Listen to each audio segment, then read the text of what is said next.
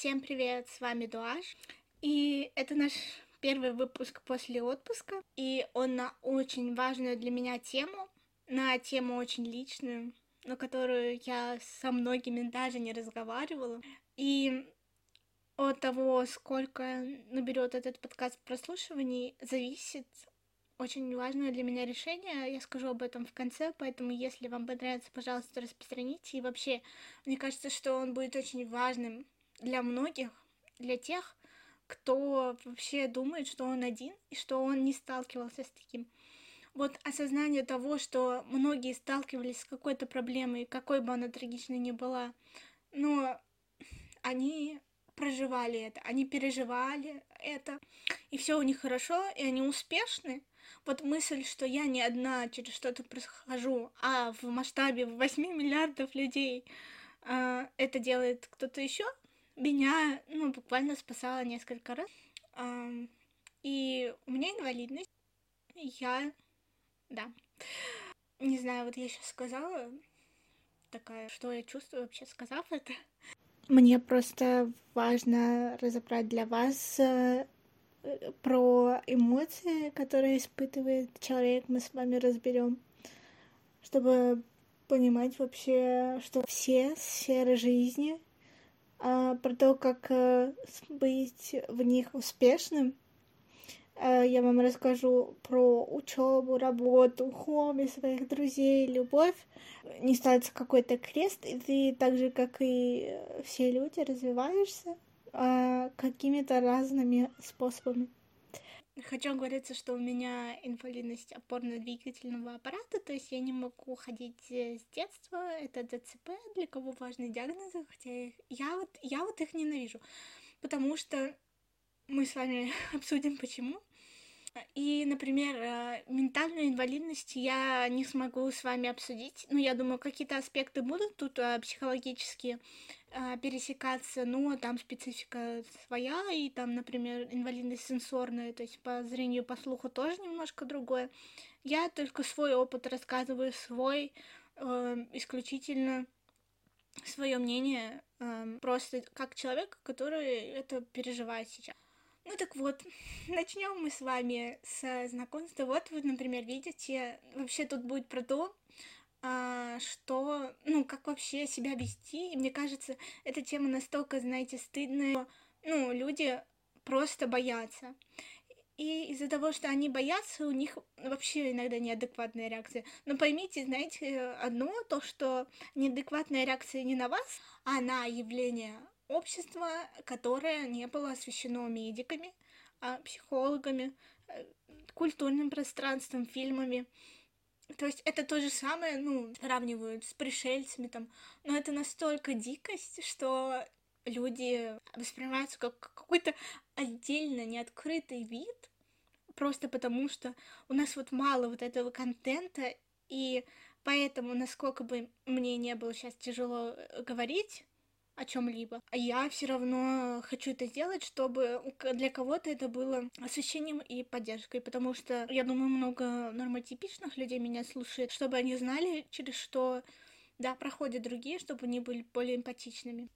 Ну, я не требую от вас этого, просто это реально не дает вот этой вот дикой реакции, диких э, глаз, жестов и всего остального. И я считаю, что это вообще должно преподаваться в детских садах, в школах, как отдельная дисциплина, например, э, специальная психология у нас это называется, ну что-то типа того.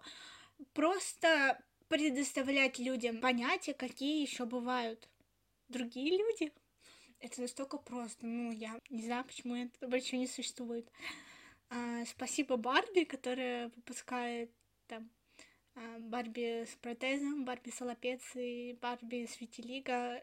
Это вот именно эм, прививание с детства, что все мы разные, и это круто. Ну, к этому мы с вами вернемся.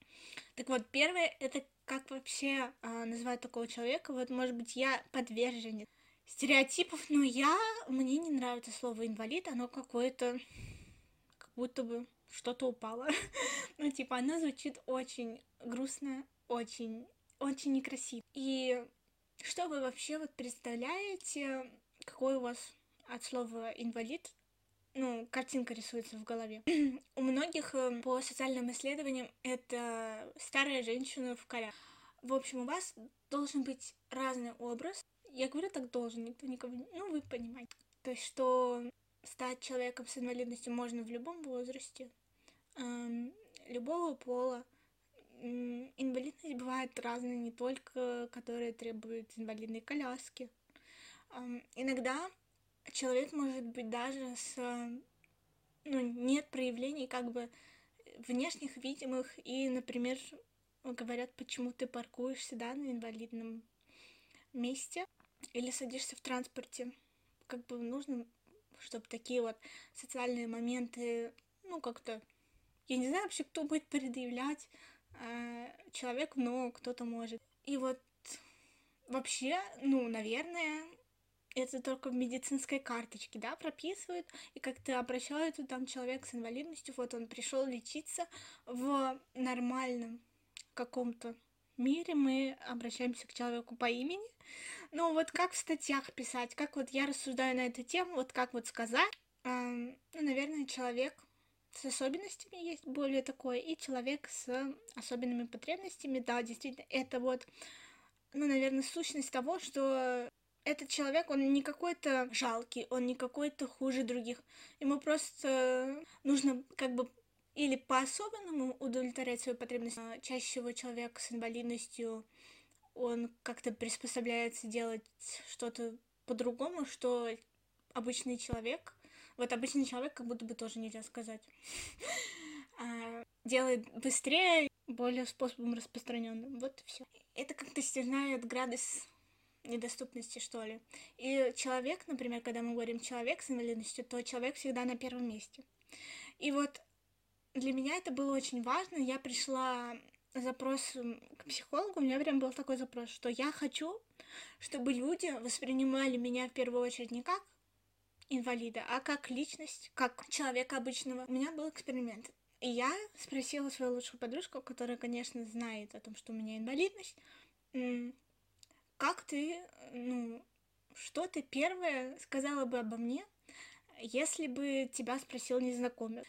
И это, знаете, такой прикол в Тамблере. И вот и меня выбивало из колеи, что, скорее всего, чтобы простить просто понимание, все скажут, что это та девочка на инвалидной коляске. Потому что у нас в маленьком городе, а, ну, мало их, таких людей. Ну нет, она сказала, ты занимаешься второе, это твое хобби. Просто мы много это обсуждали, и ей это нравится. И тогда я просто такая, вау, правда? То есть она меня воспринимает вообще по моему одному из хобби. Это тоже, о чем я всегда мечтала. И типа для меня это было супер знаково. Я знаю, что ты слушаешь этот подкаст. Вот. Привет тебе. Поэтому, когда вы yes, видите человека, например, на ну, в компании, в тусовке, так скажем, на инвалидном кресле, не думайте, что... Ну, то есть, понятно, что вы это первое, что вы увидите, и вы как-то так испугаетесь, наверное. И это, опять же, страх, он от всего неизвестного. Это нормальная реакция. А, это не значит, что вы плохой человек или необразованный человек. Просто реальная система не предоставляет. И вы молодец, что вы сейчас слушаете этот выпуск. Вот, знаете, что, ну, если вам хочется познакомиться с любым человеком в этой тусовке, то там не вычеркивайте этого человека сразу из списка, что нет, я не подойду, он какой-то, ну, наверное, скучный, злой. А, и на самом деле это, наверное, личность. Возможно, реально скучная и неинтересная, потому что любой человек может быть скучным, да, неинтересным, или с кучей хобби, или без хобби. Ну, то есть он э, такая же неизведанная коробочка, как и все остальные. Э, и если вам хочется познакомиться, то сделайте это. Как это сделать более экологично, чтобы что-то там не нарушить, э, мы с вами дальше обсудим. Вот, и первое, при знакомстве не надо спрашивать, почему так получилось. Это вопрос, во-первых, э, ну, номер один, который, наверное, спрашивают этого человека всю жизнь по несколько раз за знакомство. Если вы этого не сделаете, вы прям отличитесь. Во-первых, плюсиком в карму. Во-вторых, э, человек просто будет спокойнее, приятнее с вами общаться дальше. Почему этого не надо делать? Ну, вам, согласитесь, э, просто любопытно. Я вот ну, для себя просто искала причину, почему это люди делают. Мне просто всегда проще как-то оправдать, что ли, людей, которые это делают. Зачем вы это спрашиваете? Зачем? Просто зачем? Ну, вам эта информация, ну, человек попал в аварию или человек таким родился, ничего от этого не изменится, никакого experience а. А человеку, возможно, некомфортно на это отвечать. Это даже, знаете, не как-то трагически ранит. Ну, то есть я об этом говорю сейчас. Это просто надоедает. Мы обсуждали с моим другом, у которого есть близнец. Это то же самое, что близнецов спросить, как вас различают. Это неэтично, это некрасиво. И если вы хотите прослыть крутым, вежливым человеком, не надо это спрашивать. И действительно, самые э, классные люди в моей жизни, они при встрече этого вопроса не задали. Это вот такой вот маркер, который еще и очень отсеивает окружение. И второй момент. Э, не нужно дергать э, человека. То есть вы не подходите, например, к человеку незнакомому или даже своему другу и не дергаете его за руку так, что он может повалиться на асфальт. Ну, это нарушение телесных границ. А если человек, например, не может а, передвигаться, как я, ну, лучше его спросить, вот, или сказать, давай сейчас там развернемся, пойдем туда. А, чаще всего, если это не, не надо это знаете, вот я не хочу выглядеть душнилой какой-то, дотошной, надо просто понимать, вот всегда есть золотая середина, э, где что уместно, и иногда очень неприятно, когда тебя резко куда-то, ты такой, чё, а куда мы вообще? Или классика это когда уже в подвыпившей такой тусовке все говорят, пойдем танцевать, типа это вообще а, неадекватно. И понимаете, вот я начала первое видение с того, что вообще-то мы все одинаковые, многие проблемы тут вы э, найдете как нормотипичный человек, наверное, человек интроверт, у которого такие жесткие личные границы, который не любит тактильность, тоже такие же правила. Он не любит, когда его трогают, когда его куда-то тащат, когда его просят потанцевать, а он неуклюже танцует. Ну, то есть это общечеловеческие какие-то правила этикета, и мне как-то непонятно, почему в контексте инвалидности мы а, это объясняем, но это нужно проговорить. Вот. И еще я вспомнила, что почему мы так долго говорили с вами про обозначение, как обращаться э, к человеку. Даже в тусовке я вот разговариваю с кем-то, и я могу слышать, это вообще не в обиду, это просто как культурный феномен того, что какие-то слова стали оскорблением, что ли, и, и в обиход вошли. То есть, например, э, ой, у меня там э, затекла э, спина, я как инвалид не могу там встать. Это не очень этично, если в вашей компании есть такой человек. Как будто, ну, мне становилось неловко. Хотя вот это вот уже довольно душноватый момент. Э, кого-то я спрашиваю, кому-то абсолютно окей, это от человека тоже зависит. Но использовать прям откровенно как оскорбление это типа ты тупой как ДЦПшник. А, хочу развеять миф, что люди с ДЦП, коим я тоже являюсь, у них а, разные формы есть, и есть как мышечное поражение, так и как бы неврологическое, то есть там соединено два. И не всегда интеллект страдает.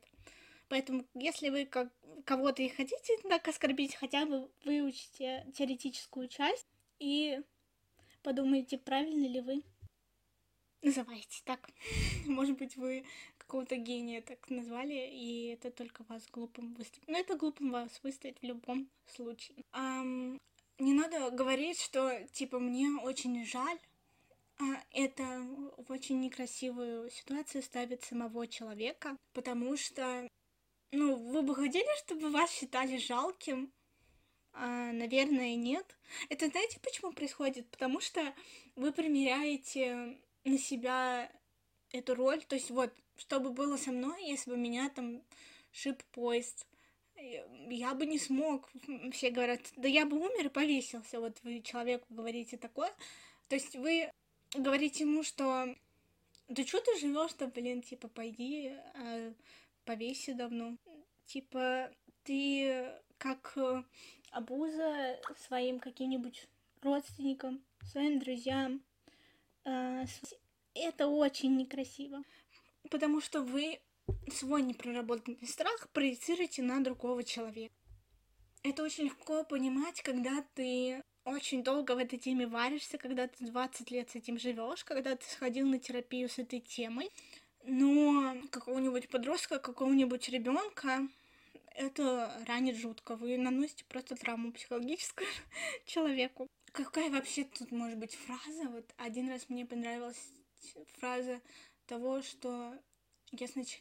человек сначала сказал мне жаль, и я сказала спасибо, но без душноты, а в будущем не надо человеку жалеть, соболезную еще, такое тоже прилетало, но вроде никто не умер. А, но потом мне просто пояснили, типа, мне жаль, что именно с тобой это случилось.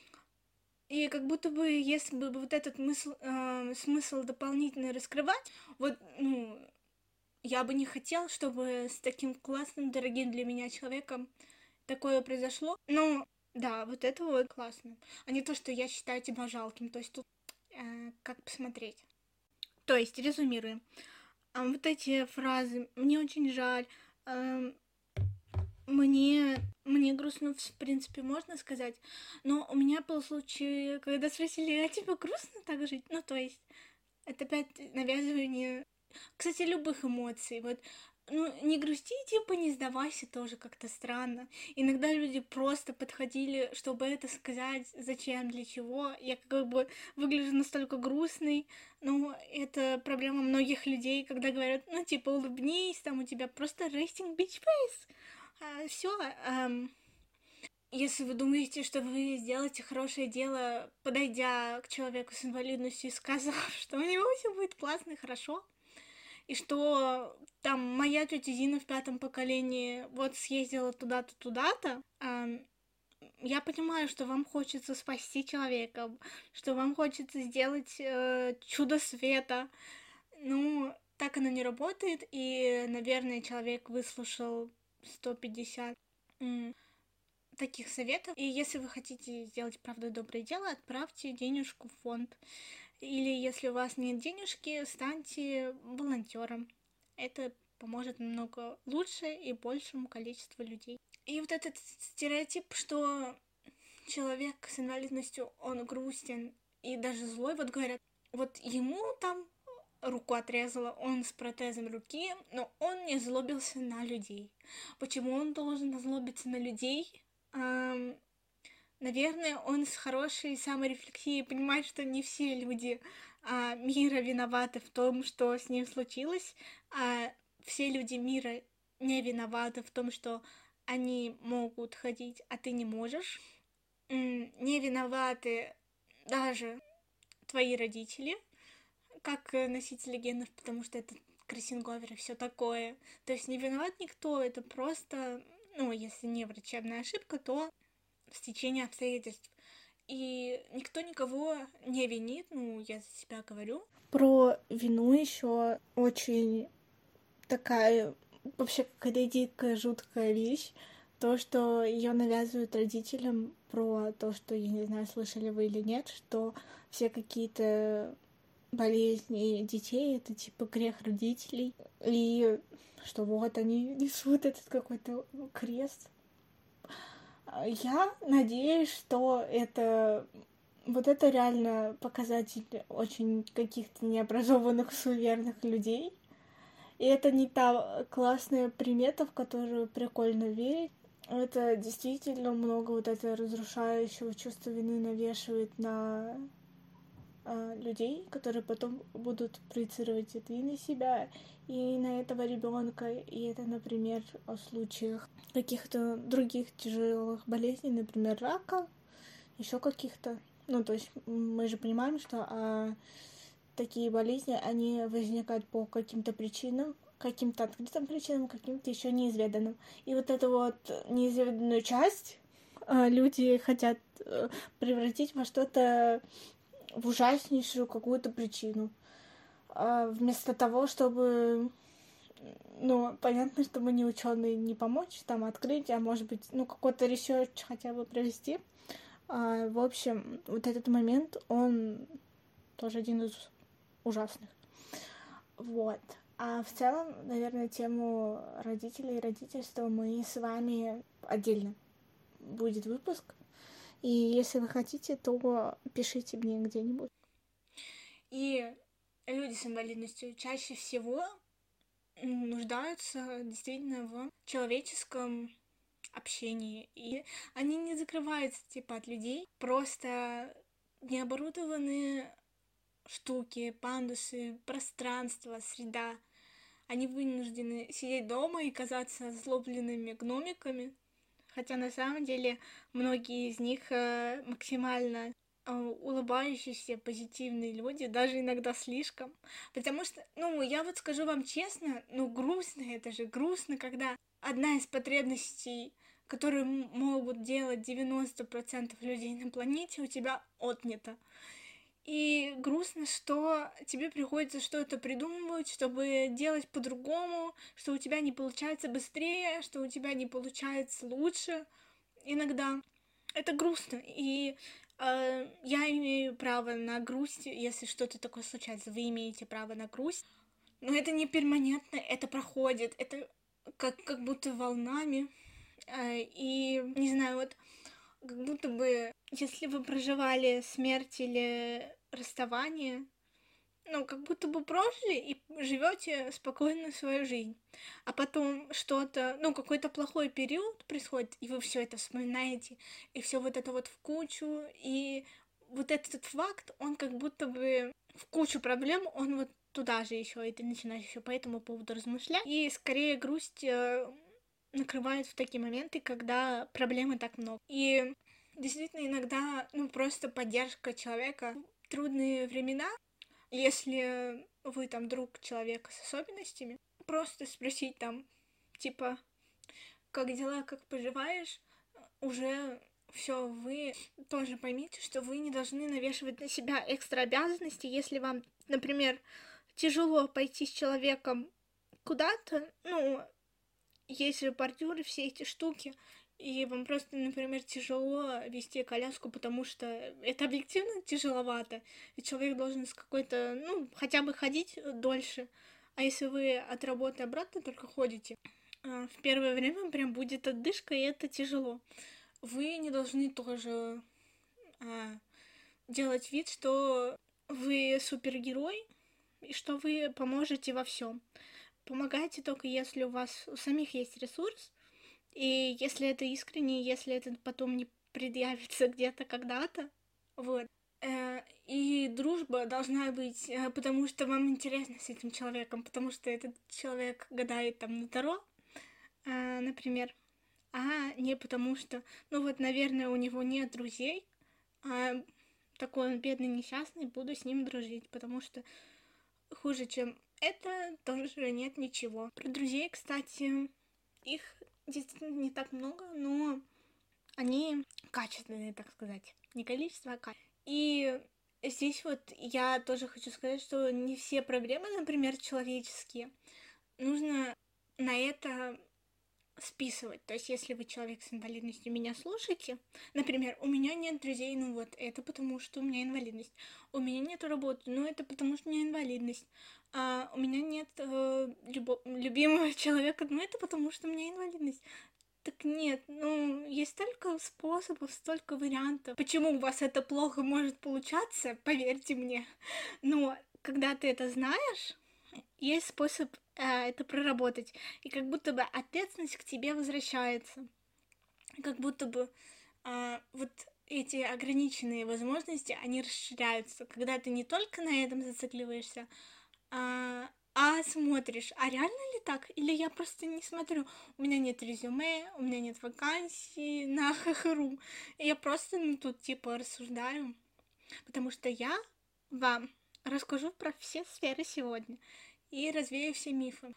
Вот, по друзьям, а, ну, действительно так было, что я, кстати, жалела об этом, и я потом психологу рассказывала о том, что у меня не было, например, подростковой тусовки, которая вот гуляет там с утра до вечера, просто потому что меня никто не брал. Я мечтала в детстве а, о подружке, которая сможет действительно меня брать, несмотря на это, потому что, ну, как будто бы это было бы можно устроить, то есть гулять где-то по ровным поверхностям э, земли, но так не случилось. Э, я ну, проводила с какими-то единичными друзьями время, и своей тусовки у меня никогда не было.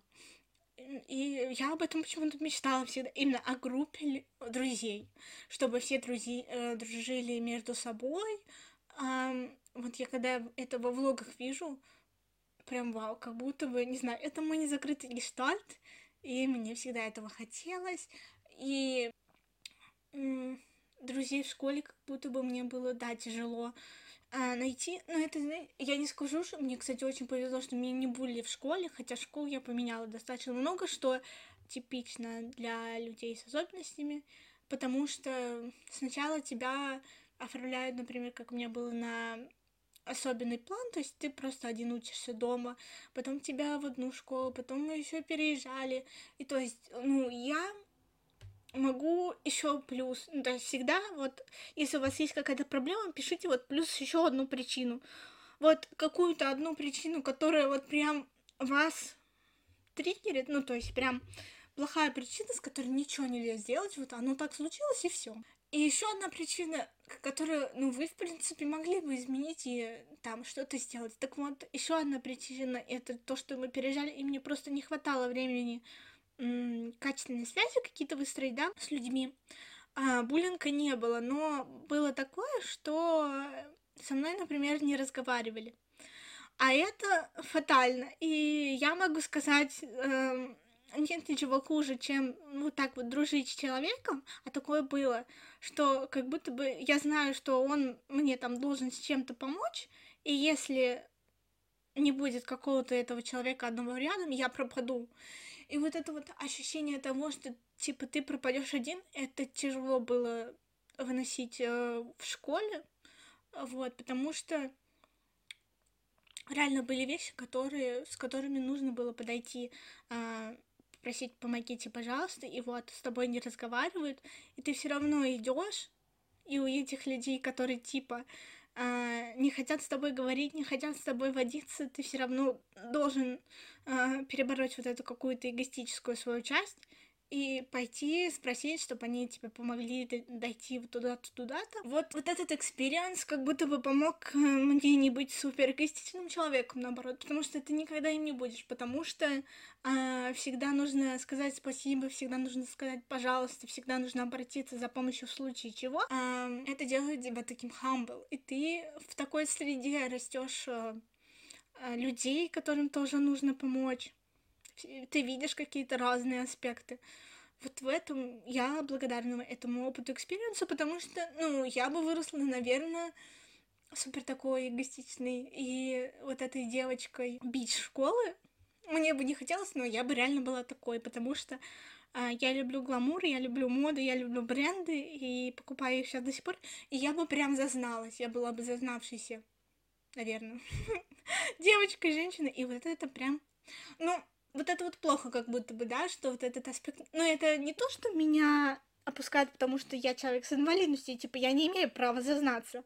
Я та еще зазнавашка все равно, и, типа, могу повыпендриваться. И это как будто бы не отнять, и это может делать любой человек. И, опять же, это а, к возвращению тому, что я не чувствую себя просто хуже других.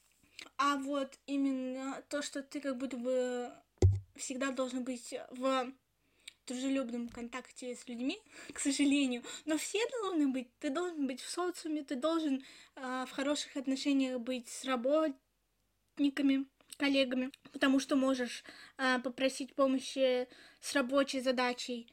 Э, ты должен также с одноклассниками дружить, чтобы, если что, списать. Это вот все та же тема, что ты всегда должен держать каких-то людей, эгоистично, с другой стороны, это как бы форма эгоизма, только с другой стороны, что всегда кто-то должен быть тот, кто тебе что-нибудь сделает. И вот это вот а, не давало мне покоя. Вот, потому что такого прям друга, к которому можно подойти, и ты знаешь, что он потом тебя не упрекнет, что он это сделал, а тебе какую-то помощь его не было. И тот, кто рос без школьного друга, без лучшего друга рядом в детстве, тот меня тоже поймет просто. Потом я выросла и переходим к моему выпуску «Как завести друзей» и поняла, что супер куча много друзей быть не должно, и что у меня есть друзья по каждому из интересов, и каждый друг, он подходит для чего-то разного, и разное можно обсудить, и друзей можно заводить на любом отрезке жизни времени, и не обязательно быть друзьями с тем, с кем ты учишься. Чаще всего такая дружба, ну, она разваливается потом.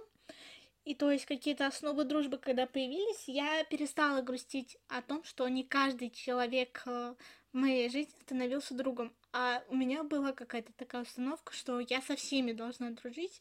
Ну вот, наверное, из-за вот этого страха, что я останусь одна. Он у меня до сих пор как бы присутствует, и надо работать вот а, с этим совсем. А, я не рассказала вам, как реагировать на то, когда на тебя смотрят на улице, на, тебе, на тебя. Это происходит потому, что в некоторых странах ты вообще не увидишь ни одного человека а, с инвалидностью. Почему? Потому что ничего не сделано. Мы уже с вами это обсудили. И вот, когда такой вот один человечек входит, ты такой, вау, он вышел на улицу. И реально смотрит, и реально смотрит с разными эмоциями на лице, особенно дети, опять возвращаемся к репрезентации в детстве. И ты просто, ну, типа, э, я слышала, что люди иногда не выходят даже на улицу за, за, чем, за тем, что им нужно, просто потому что взгляды делаются, и это ужасно. А, вообще, вот как бы еще обсуждали, я слушала подкаст про чернокожих, и там э, чуваки, которые приехали в Россию, они вот обсуждали свой experience, и на них смотрят точно так же. И там вот в комментариях пишут, вот как вот мне совсем не смотреть в упор, но тоже как-то странно, вот я иду в линии, я же сразу отводить взгляд тоже как-то, да, непонятно, как будто ты испугался, опять же. Но это я поняла, что многие эм, особенности, они вот так вот встречаются. И да я бы тоже на чернокожего парня прям посмотрела, потому что они мне нравятся, во-первых, визуально. А он подумает, что, блин, опять вот пялятся. И то есть я встала на в обратную сторону, почему люди могут смотреть.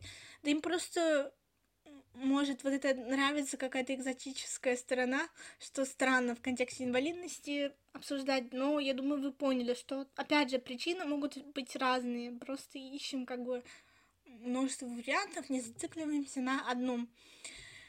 Я, типа, для себя сказала себе так, смотри, вот ты когда выходишь, у тебя всегда классный какой-то наряд, и люди могут посмотреть, что у тебя за сумочка, что у тебя за платье, что у тебя за кофта. Я всегда так делаю, отмечаю, кто супер классно одет, например. Ну, это не пяльца, а просто взгляд как бы бросить, да, в, так сказать, ты идешь, и куда у тебя взгляд падает, люди мимо проходят, и я тоже смотрю на всех, и некоторые люди смотрят на других. Это вполне нормально, что на тебя смотрят, и смотреть на тебя могут по разным причинам. Но я еще заметила то, что это зависит от настроения. Когда у тебя плохое настроение, тебе кажется, что все с какой-то претензией на тебя еще и смотрят.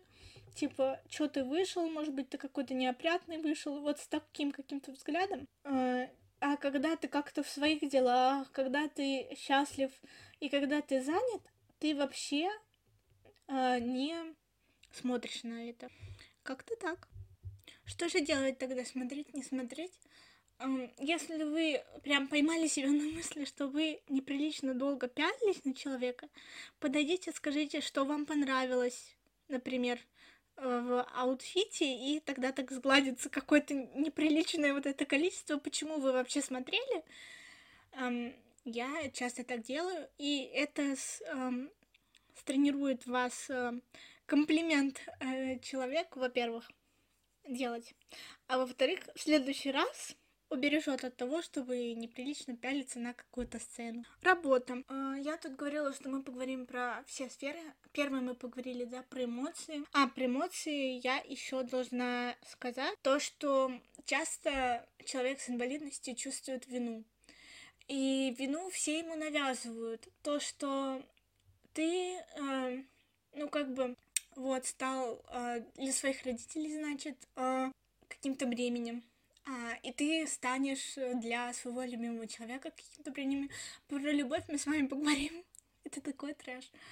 А, и всегда вот навязывается, что какая-то вина, какая-то, что вот ты. И это вообще самое тягостное чувство, которое может быть у человека. У человека просто а, ну, давайте я позволю себе эту фамильярность, как нигеры называют тебя нигерами, я тоже буду говорить обычный человек. А, он тоже от родителей часто испытывает вину.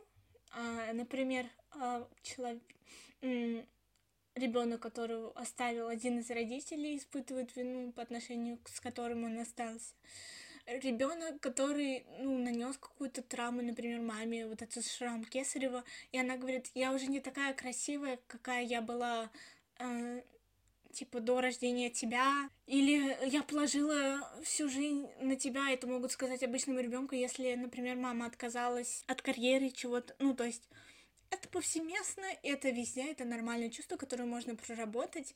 А но чем опасно то, что э, в курсе по вине нам говорили о том, что это такая программа, она называется «Кодово не живи», то есть человек реально разрушается, он может болеть, он может умереть реально от вот этого всепоглощающего чувства, потому что оно, ну, реально жуткое, и оно очень деструктивное. Если вас вот это как вина вообще то, что вы хотите угодить этому человеку, вы хотите спасти другого, вы хотите как-то возместить, вы хотите что-то подарить, вы хотите быть хорошим, идеальным. Вот это какое-то возмещение того, что прости меня, ну я не понимаю даже за что, за то, что, ну, я родился просто. Это абсурд. И когда ты это понимаешь, что там заменялось рождение вот на слово зачатие, как будто бы человек понимает, что зачатие это или случайность, или ответственность двух людей, а, точно не твоя, а твоя ответственность в том, что как-то сепарироваться, как-то помочь себе избавиться от этого чувства. И если вы вдруг э, поймали себя на мысли, что вы чувствуете вину, например, к теме возвращаясь, вы обидели человека с инвалидностью, или вы считаете наоборот, что вы всегда должны ему помогать, это тоже какая-то вина за то, что я недостаточно там делаю, э, пожалуйста, как-то, ну, вот лайфхак это как-то разбирать вот эту вину на части. А за что я виновата? Почему? Рационализировать. И потихоньку постепенно убирать. Ну, чаще всего, если это очень тяжелая форма, универсальный совет, идем к психотерапевту. Работа. Эм, работаю я онлайн. И было такое забавное в кавычках тоже. И привожу много примеров из жизни, я надеюсь, что вы никто это не слушаете. Что, ну вот, ты не сможешь там пойти на завод и работать. Я говорю, а кто сказал, что я хочу пойти работать на завод? Я вообще счастлива, что я не могу на него пойти с уважением ко всем, кто там работает, но это просто тяжелый труд. Я бы никогда не пошла на него.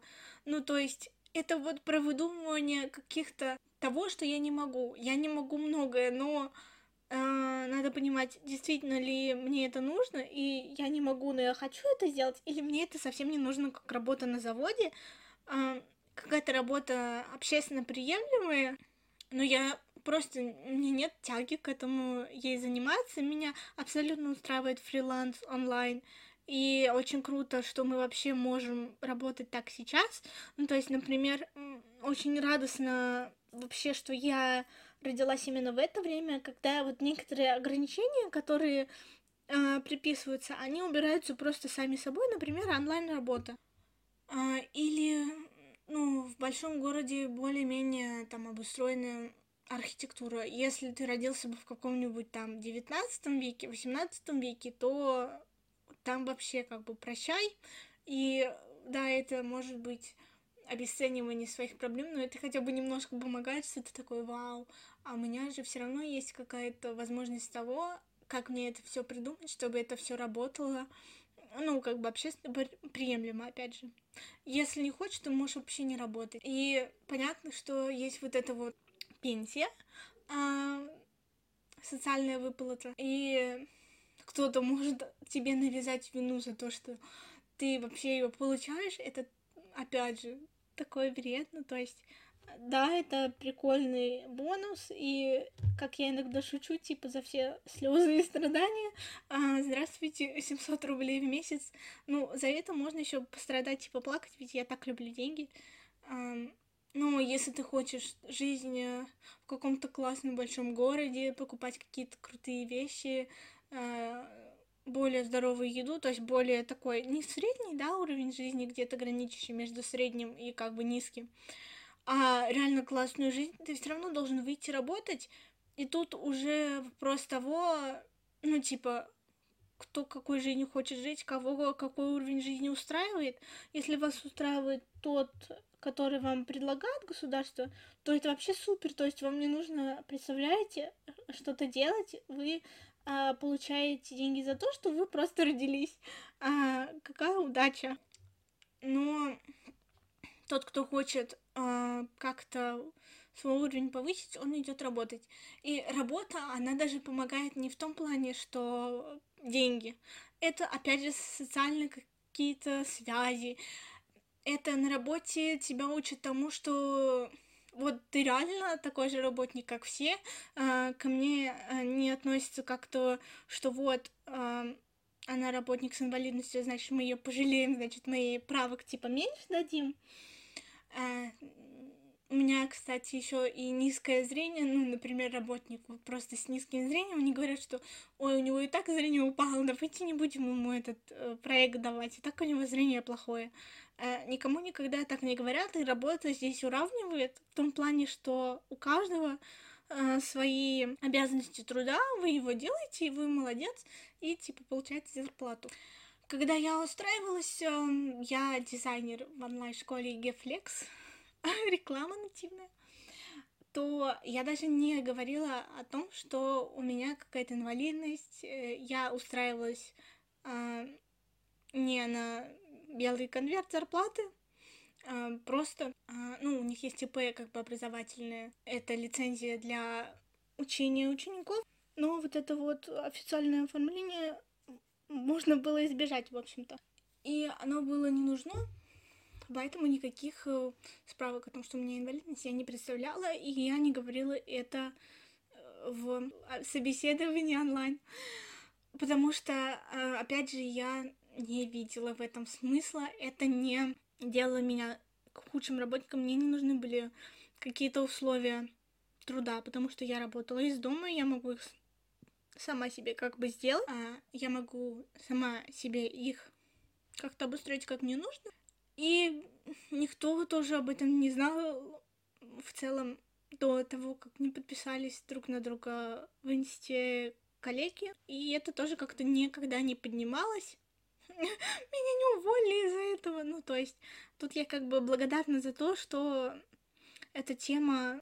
Вот есть какие-то моменты, когда это нужно поднять и проговорить. Ну, например, в отношениях ты сто процентов об этом говоришь, и вот э, ты прям должен знать, как это преподнести человеку, э, или в дружбе, но в работе, в какой-то особенно онлайн, на фрилансе, особенно когда ты сдашь проект, ты больше никогда этого человека не увидишь, например, это вообще не нужно делать, и если вам некомфортно это делать, не надо. Если вам комфортно об этом сказать, хотя я просто, ну, я не представляю, зачем, вот честно. Не потому, что мне как-то стыдно об этом было сказать. Я бы сказала, если бы мне это было нужно. Но тут эм, не было контекста, и вот есть такая грань, как не быть с этой темой навязчивым, а как будто бы это именно это в некоторых да, вообще как-то это приплести, когда разговор шел совершенно о другом. Вот. Но есть другая сторона, я тоже хотела с вами обсудить, когда это не обсуждается совсем. Я обсуждала это вот мало, с, как будто бы с друзьями, и мы немножко обсуждали в отношениях это. Э, Ну, хотя нет, не немножко нормально. А, и когда я пришла к психологу, оказалось, что я очень много об этом говорила. И вот эти все примеры, я их приводила очень много, мы очень долго это разбирали, все.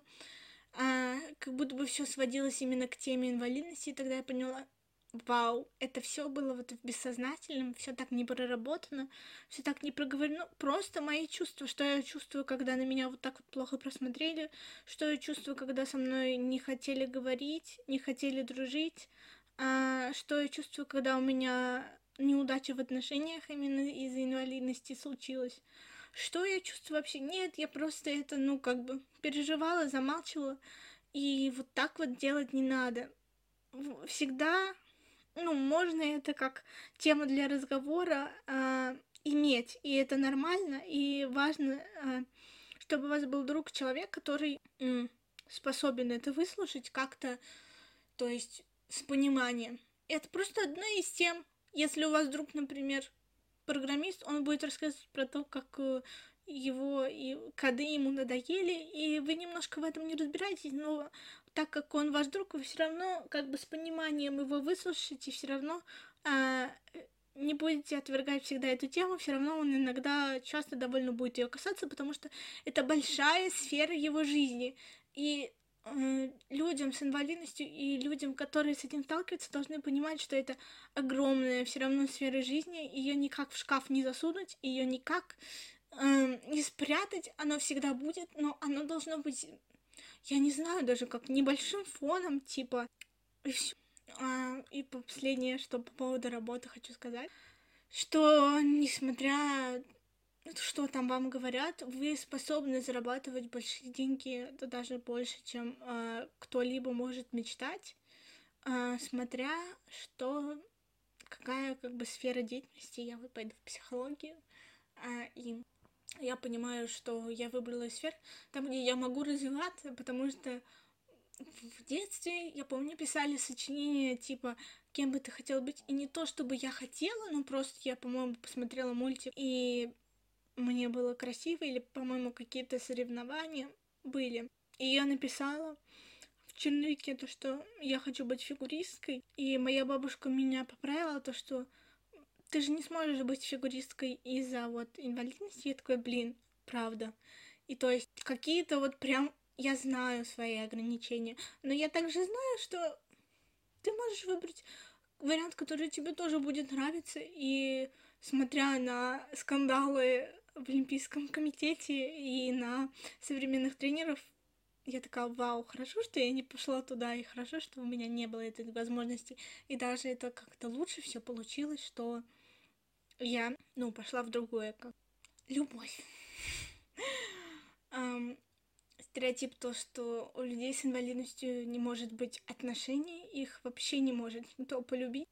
Меня долго преследовал. Прям я даже плачу, прям рассказываю про это, потому что это прям больно, когда, ну, представьте, человеку твердят, что а, тебя никто не любит. Тебя не любят, тебя не полюбят, и ты вообще один останешься. Ты не нужен никому, и такое говорят. И как бы счастливым, как бы счастливым, когда тебе, ну, вот такие вещи, понимаете, рассказывают.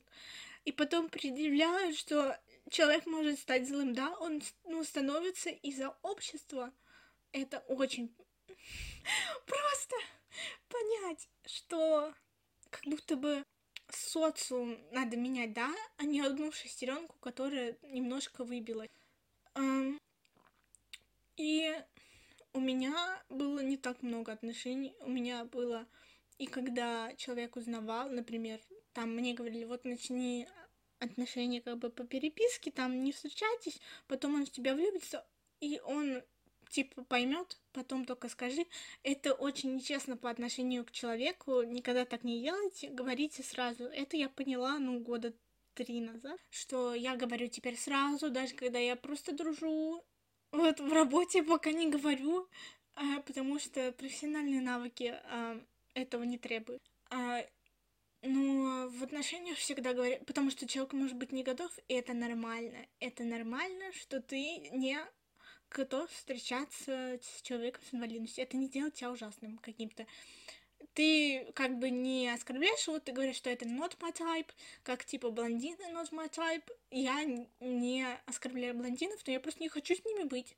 Все. Или моя подружка говорила о том, что она не сможет быть с человеком с инвалидностью, с ментальной.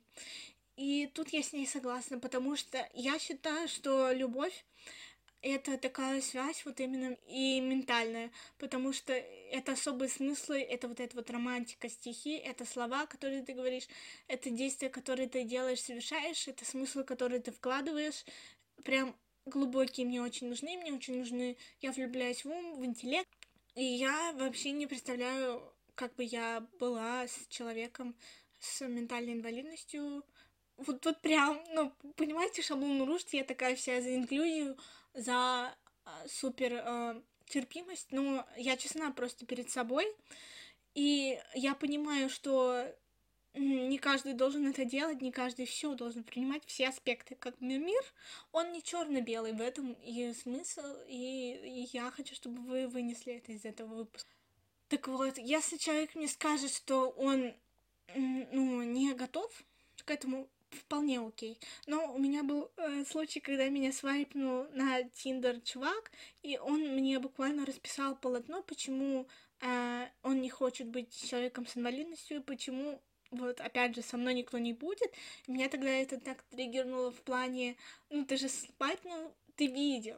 И ты свайпнул вправо, чтобы мне все это сказать. Это опять про вот нарушение э, границ, что мне нужно обязательно высказать свое мнение я никогда лично к человеку с ментальной особенностью, и я не только говорю, например, про аутизм, я говорю, например, мы обсуждали и биполярное расстройство, мне просто тяжело.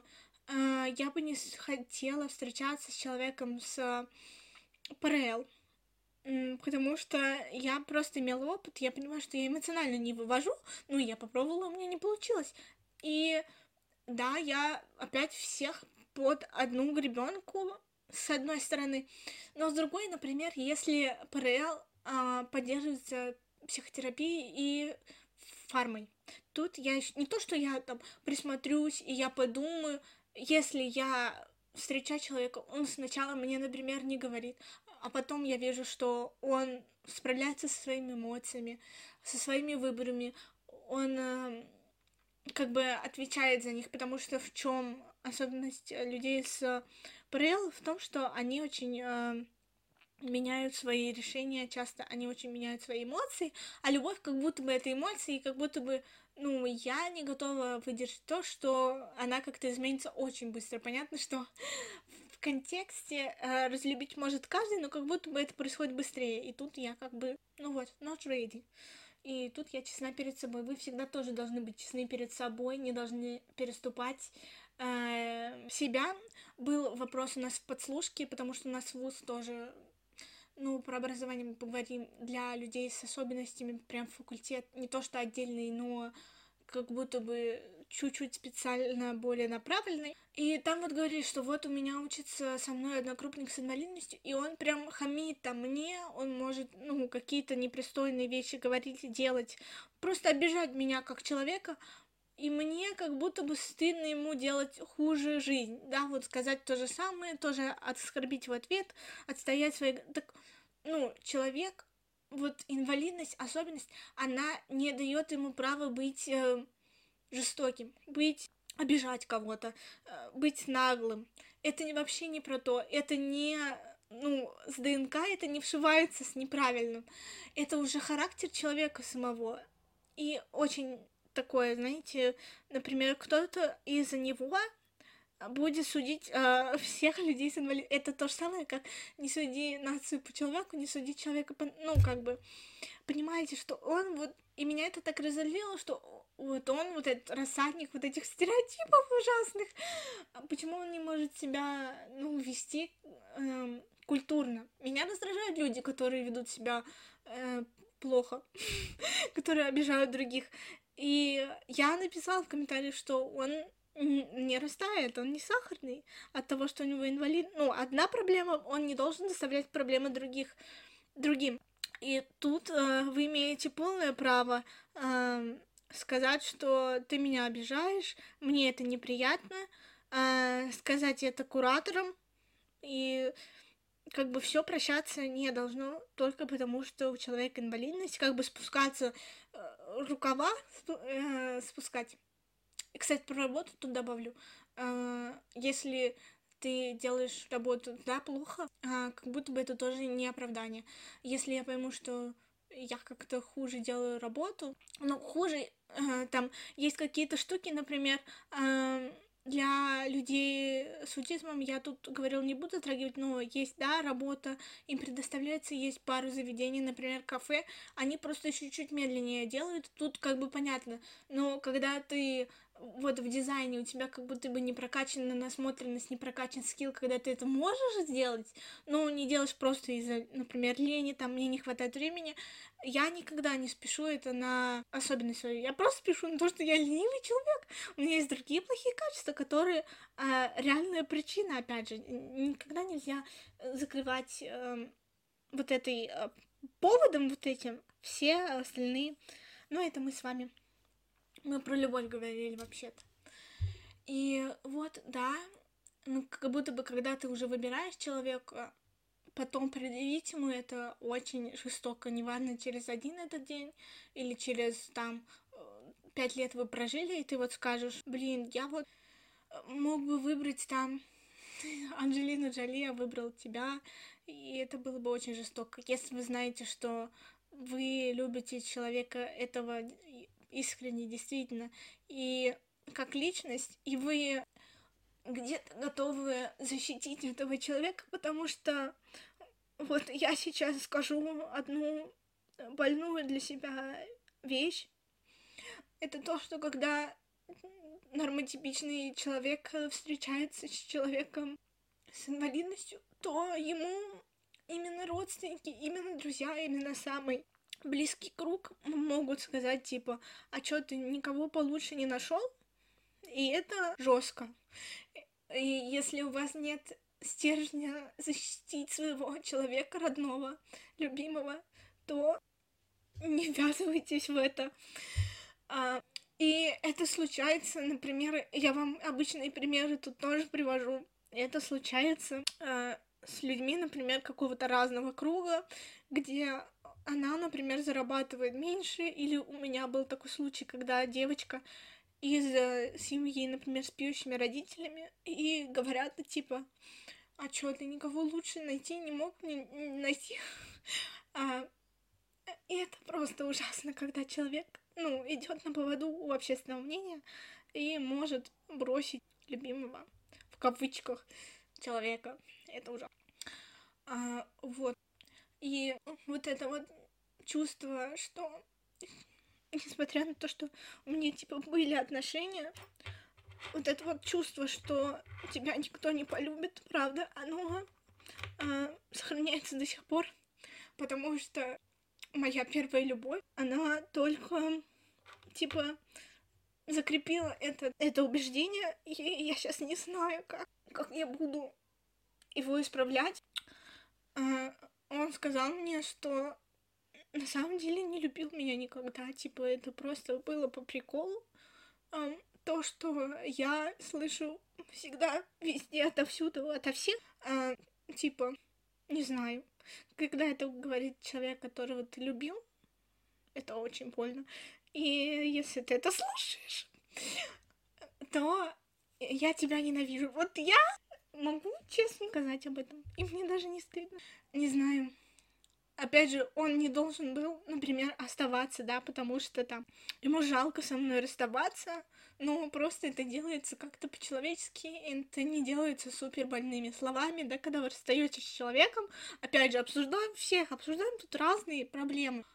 Ну, это как-то говорится просто, что типа, я вот, кстати, не знаю, как расставаться этично.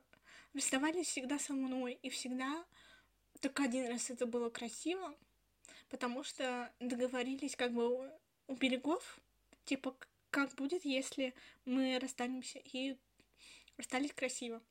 Но когда резко, как будто бы человек не успевает подобрать слов, говорит все, что думает, а иногда как бы прямые э, слова э, очень грубые и некрасивые. И да, и я так это проговорила и теперь проплакала даже, что чуть-чуть попроще это стало.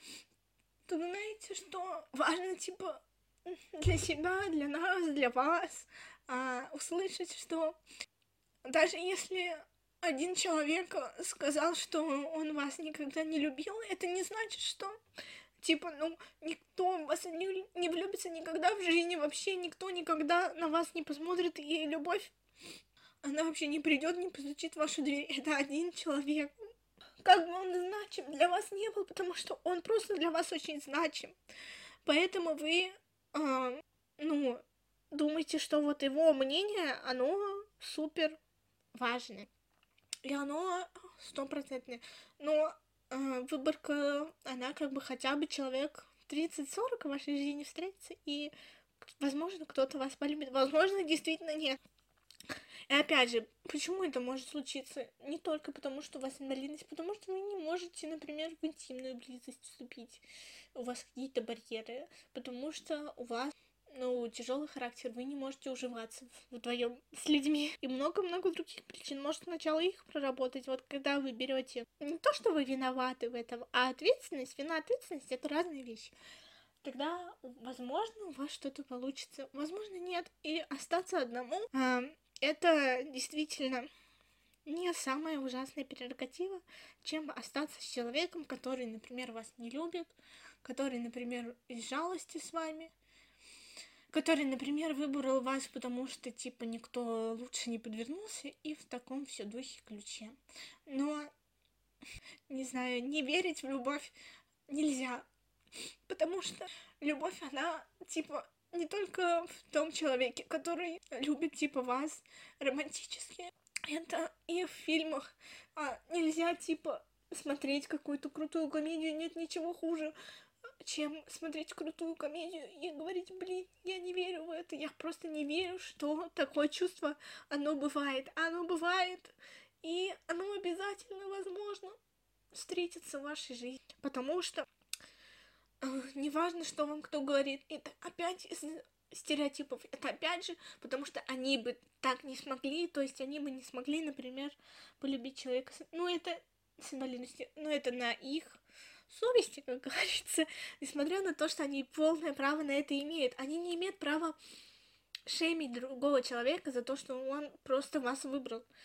И я читала абсолютно какие-то дикие комментарии про то, что человек, который занимается сексом с человеком с инвалидностью, он какой-то извращенец, типа, э, да, тело человека с инвалидностью, оно может отличаться от стандартов красоты, потому что просто деформированы какие-то мышцы, кости, это очень страшно звучит, но, типа, Просто вы можете чуть-чуть влево быть, ну, типа, чуть-чуть вправо.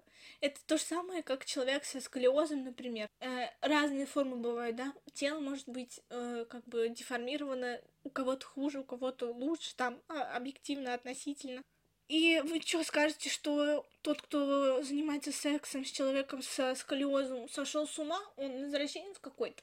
Или тот, кто занимается сексом с человеком а, с ожирением третьей степени, он извращенец. Ну, то есть, да, реально такие, я тоже читала о том, что, типа, как можно любить полных э, людей.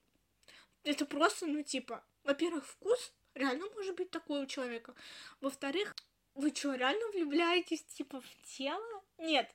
Безусловно, мы сначала влюбляемся в красоту, все такое, но чаще всего, если мы прям вот э, адекватные люди, которые хотят э, построить э, отношения с человеком глубокие какие-то личностные, семейные, то мы смотрим на ценности, на то, как человек говорит, что он думает, на то, как он любит нас в ответ. И уже смотрим потом на все остальное. То есть, опять же, мы не ставим и в любви инвалидность на первое место. И в работе, и везде, везде, везде столько факторов, чтобы в вас влюбились, что если вы поставите на себе крест, ну как бы, хотите ставьте, но, но я не буду. И я никому не поверю никогда.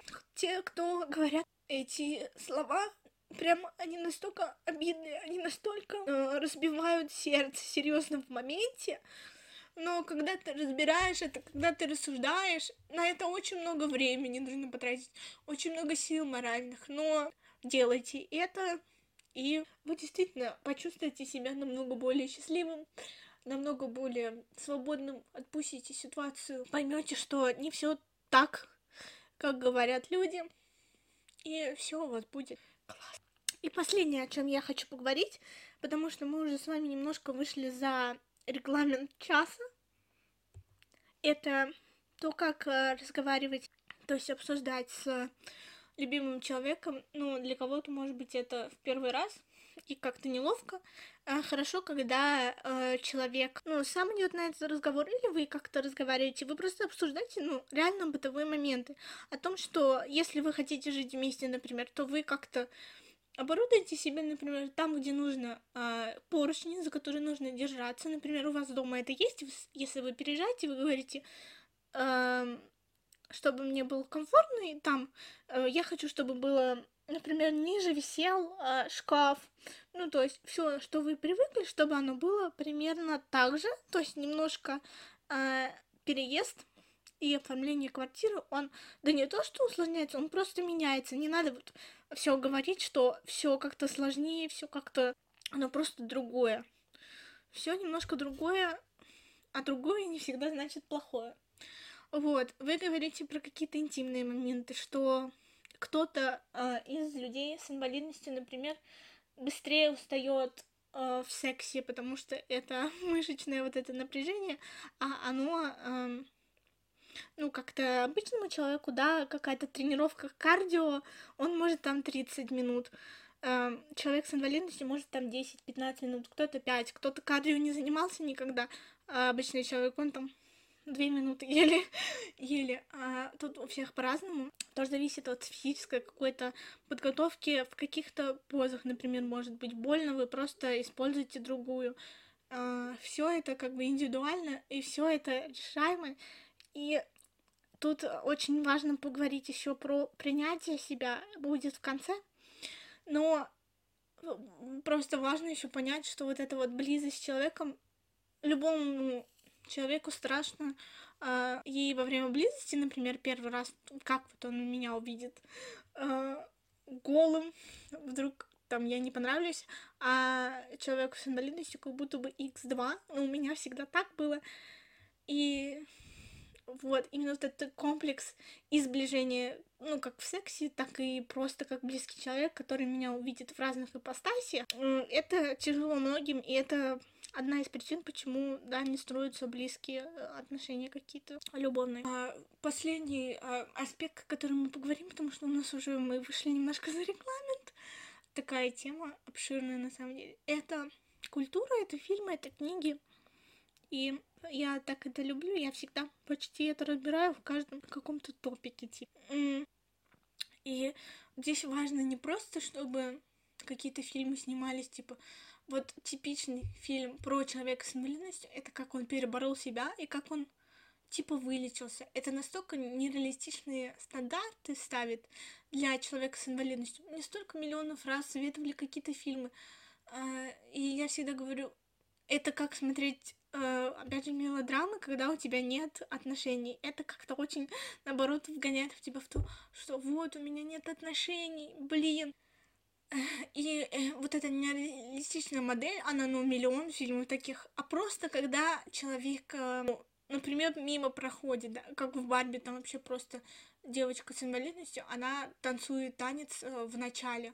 И это настолько мув прям. Это это глупость, но это вот именно то, что нужно, чтобы э, люди с инвалидностью были в массовке просто для начала, как люди, которые просто идут по улице, потому что это норма жизни. Если фильм э, показывает э, современность какую-то, да, просто хэштег э, реальная жизнь, то там просто должны быть люди с инвалидностью для фона, так сказать. Как говорят, ну, по-порезки там э, чернокожего человека ставят гея, и вот все угнетенные, они как будто бы просто должны там быть просто для факта, для галочки. Но это тоже важно, потому что они же существуют в мире. А если мы снимаем про мир, почему мы их вычеркиваем? Потом, ну, вот эти вот фильмы они как бы должны иметь место быть, которые, типа, случается чудо, потому что оно реально случается иногда. И эм, если мы совсем уберем, ну, как бы это тоже объект реальности, но когда это составляет 90% фильмов, это то же самое, как э, в фильмах э, про ЛГБТ, всегда все несчастные, всегда все расстаются, э, по пальцам пересчитать, когда ЛГБТ-пара счастлива, они там в браке или они остаются вместе, ну, что это такое? А это же бывает, и это очень внушит бы какую-то надежду, какую-то, что ли, людям. То, что так случается, и вот, вот это вот прям так же, как в моей жизни было, потому что я там с своим любимым человеком, и я не собираюсь умирать, я не собираюсь уезжать, и это абсолютно нереалистично. Здесь также вот эти вот жанры вот этих фильмов, их отмена. А, есть классный роуд-муви, а, я забыла, как он называется, но там парень а, с ДЦП, они просто едут как в путешествие с каким-то гробовщиком, и просто они путешествуют, болтают, что-то происходит, и все. И вот это жанр, который нам нужен. То есть, чтобы люди с инвалидностью были во всех жанрах как главный герой, как второстепенный герой, а не только в жанре я воскрес, я восстал, и как бы все. И э, очень важно про мультики, мы с вами поговорили про Барби, то, что очень важно для детей это транслировать, вписывать в мультики. А брат сделали пока что только прототип и плакаты в своем инстаграме, я репостила. И это очень-очень важно именно делать тоже обычный мультик, чтобы один из героев был с какой-то особенностью и чтобы он был одним из главных, чтобы дети на него равнялись иногда, чтобы они его любили, и чтобы потом, когда они встретили кого-то похожего, они такие, да, я знаю, что это, да, я это видел в мультфильме. Это супер важно. Вот. И последним мы поговорим про, если меня слушают люди с инвалидностью, по, про принятие себя, как это сделать. Все, что мы проговорили, да, прокачать вино, прокачать то, что почему на меня смотрят, прокачать, что разные причины, прокачать свою не только а, вот эту причину я выставляю на первый план, но и ответственность а, свою, то, что я многое могу сделать. Мы тут с вами еще не поговорили про родителей, большой блок, что родители, гиперопекая людей с инвалидностью, потом тяжело очень самому, ну, от этого отказаться. Согласитесь, очень классно, когда, типа, все за тебя могут все сделать, и ты такой, ну, а иногда ты прям ловишь себя на этой мысли, да было у меня такое, что лучше я там попрошу кого-то, хотя я могу, ну, может быть, медленнее, но могу это сделать сама. Это у многих бывает и обычных людей, когда, например, а, ну, рабочие задачи ты можешь сделать сам, а ты коллегу лучше попрошу, ну нет, э, всегда вот там, где возможно, всегда э, берите, что я сделаю сам. Это очень повышает даже свою то, что вау, я смог реально, и ты гордишься собой, что ты сделал какую-то, может быть, глупость, может быть, мелочь, но сам. И, ну, стандартная практика это просто смотреть на себя перед зеркалом, смотреть, какой ты, что ты, какие у тебя особенности, фотографироваться чаще, именно фотографируется. Я только недавно, наверное, год назад выложила фотку э, с инвалидным креслом. Раньше меня мама фоткала, и сейчас до сих пор фоткает, типа, так, чтобы было не видно. Давай сфоткаем так, чтобы было не видно. Я говорю, зачем сфоткать так, чтобы было не видно? Это часть моей жизни, это просто штука, которая мне помогает. Зачем, чтобы мне было ее не видно? Это тоже вот очень важно, ну, как бы, чтобы и люди вокруг окружения принимало вас, чтобы оно вас не тюкало. Понятно, родители уже не изменим, а, но хотя бы друзья, да, круг такой формировался. И мне психолог важную вещь тоже сказал, что каждый человек формирует круг, который ему комфортен. И не надо токсичных э, людей держать, и у обычных людей они бывают, и они реально очень ломают самооценку даже у объективно здоровых, красивых людей, и это очень влияет. Забыла еще очень важное сказать, то, что про самооценку, так как есть очень много факторов, которые могут ее снизить, очень важно, чтобы вы вот эти личные границы свои отстаивали, вот так формировали свой круг и действительно не позволяли говорить такие вещи про людей. Пусть вас посчитают каким-то странным, злым, но если вас что-то обижает, ранит, всегда это говорите И никогда не думайте, что вы хуже других, просто потому что у всех разный старт. Вот я просто говорю и поняла для себя, что я не хуже других, потому что у меня инвалидность. У меня просто другой старт, и как бы, например, я стою там на третьей ступеньке, кто-то стоит на второй, кто-то стоит на седьмой. Например, человек, который из бедной семьи, у него другой старт, чем у человека, который из богатой семьи. Но он не хуже от этого, просто ему больше усилий нужно приложить, чтобы какого-то успеха добиться, и это нормально. При этом он может не добиться этого успеха, при этом и богатый человек не может, ну, а, проиграть все эти деньги, куда-то потерять, и как бы то, кем он станет, зависит и от него, и от каких-то обстоятельств. Поэтому никогда не стоит себя принижать ради кого-то, ради чего-то и из-за каких-то своих отдельных качеств. Все, люблю вас. И вот, смотрим на себя в зеркало. Если нужно а, купить а, там себе вибратор, покупайте себе вибратор, всякие игрушки, чтобы как-то доставить себе удовольствие, чтобы себя любить, а, как бы, так сказать, и в прямом значении а, и не бояться вступать в отношения, то, что вот, меня никто не полюбит, это вообще убирайте это слово. А, работайте, зарабатывайте свои деньги, ничто так не поднимает самооценку, как деньги. Возвращаемся к предыдущему.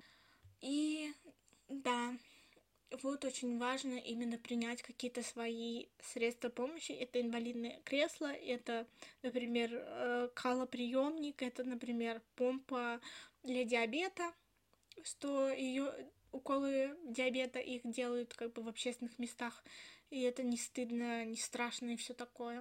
Все вот эти средства, э, то, что они помогают мне жить, и это классно, очень важно себе говорить.